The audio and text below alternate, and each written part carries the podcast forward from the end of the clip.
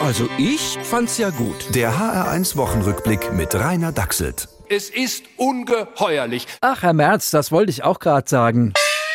Es ist ungeheuerlich lobenswert, dass Schwarze einen Antrittsbesuch bei unseren ruhmreichen Freunden und ehrenwerten Handelspartnern in China macht. Und wer ist dieser? Schwarze Das weiß man doch. So heißt unser Bundeskanzler Olaf Scholz auf Chinesisch. Da ist er nämlich noch bekannter als bei uns. Dort nennt man Deutschland das Land des schlumpfigen Grinsens.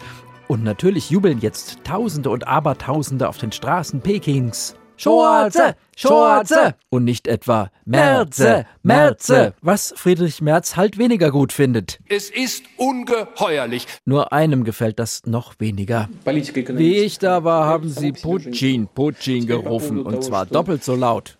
Natürlich gibt es auch Stimmen, die den Besuch aus anderen Gründen bedenklich finden, vor allem bei den Grünen. Ich äh, persönlich hätte wenig Lust, äh, einem Diktator äh, die Hand zu schütteln, aber der Kanzler entscheidet natürlich, wohin der Kanzler fährt. Eben. Und wenn er schon mal überhaupt was entscheidet, dann ist das doch auch schön. Klar, bei Entscheidungen kann man sich auch mal vertun und muss dann später zugeben, Kitas waren keine Infektionsherde. ach nee, Nach dem Wissen von heute kommt man klar zu der Erkenntnis, dass die Kita-Schließungen zu Beginn der Pandemie nicht nötig gewesen wären. meint Karl Lauterbach, damals erst gefühlter Gesundheitsminister, aber jederzeit lautstark dafür, alles zu schließen, was eine Tür hatte.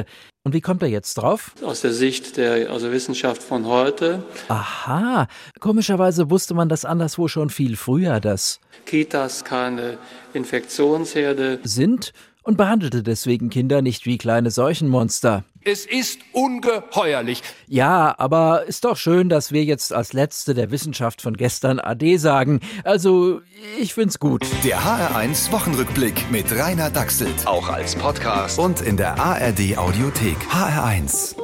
Genau meins.